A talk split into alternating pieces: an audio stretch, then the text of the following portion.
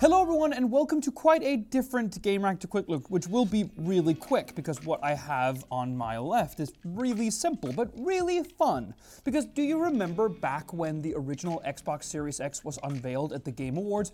People immediately started making memes, you know, the internet is funny like that, and they compared it to a fridge, like a big standing fridge. And there were some like aspects of it that was really parallel to, you know, basic fridge design, the overall sort of shape and, you know, the the little logo on the top left corner. Just a lot of people kind of saw a, a very particular like a set of inspirations drawn from that. And instead of, you know, either ignoring it or leaning away from it or cr- like cramping down on it hard or changing it, Microsoft decided to do something very different because when they started seeing the memes, they leaned into it and got in on the joke.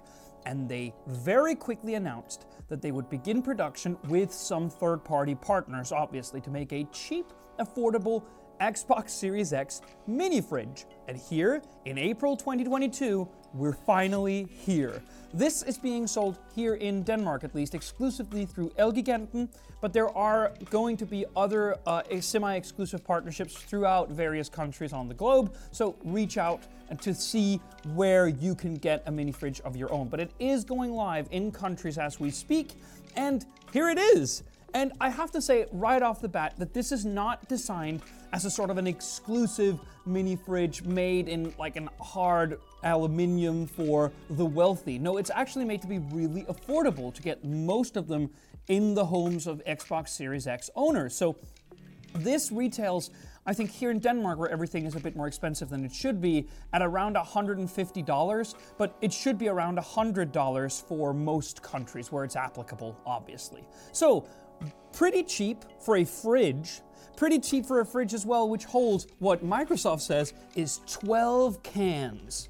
Obviously, they mean, you know, cans for like canned sodas. So that might be a really good parameter or a good metric to measure whether or not this is usable to you. So again, three um, uh, shelves here with extra little door shelves here. I'm guessing for sweets if they have to stay cold, something like chocolate, for instance.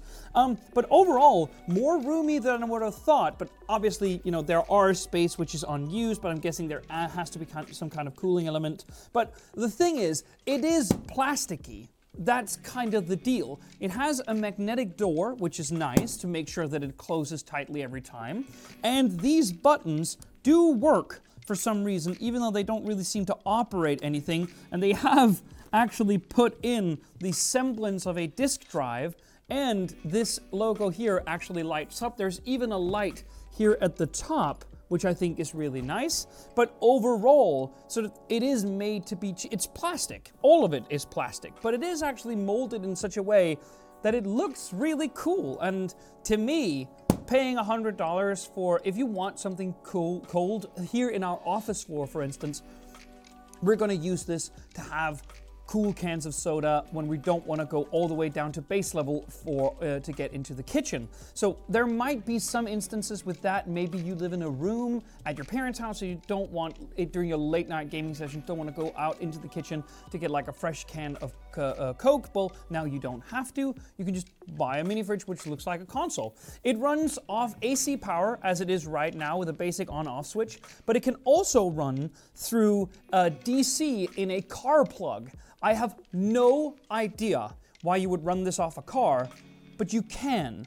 And to me, like, that's basically it, isn't it? It's here. It's cool that Microsoft decided to do this. And, uh, well, thank you so much for watching. See you on the next one.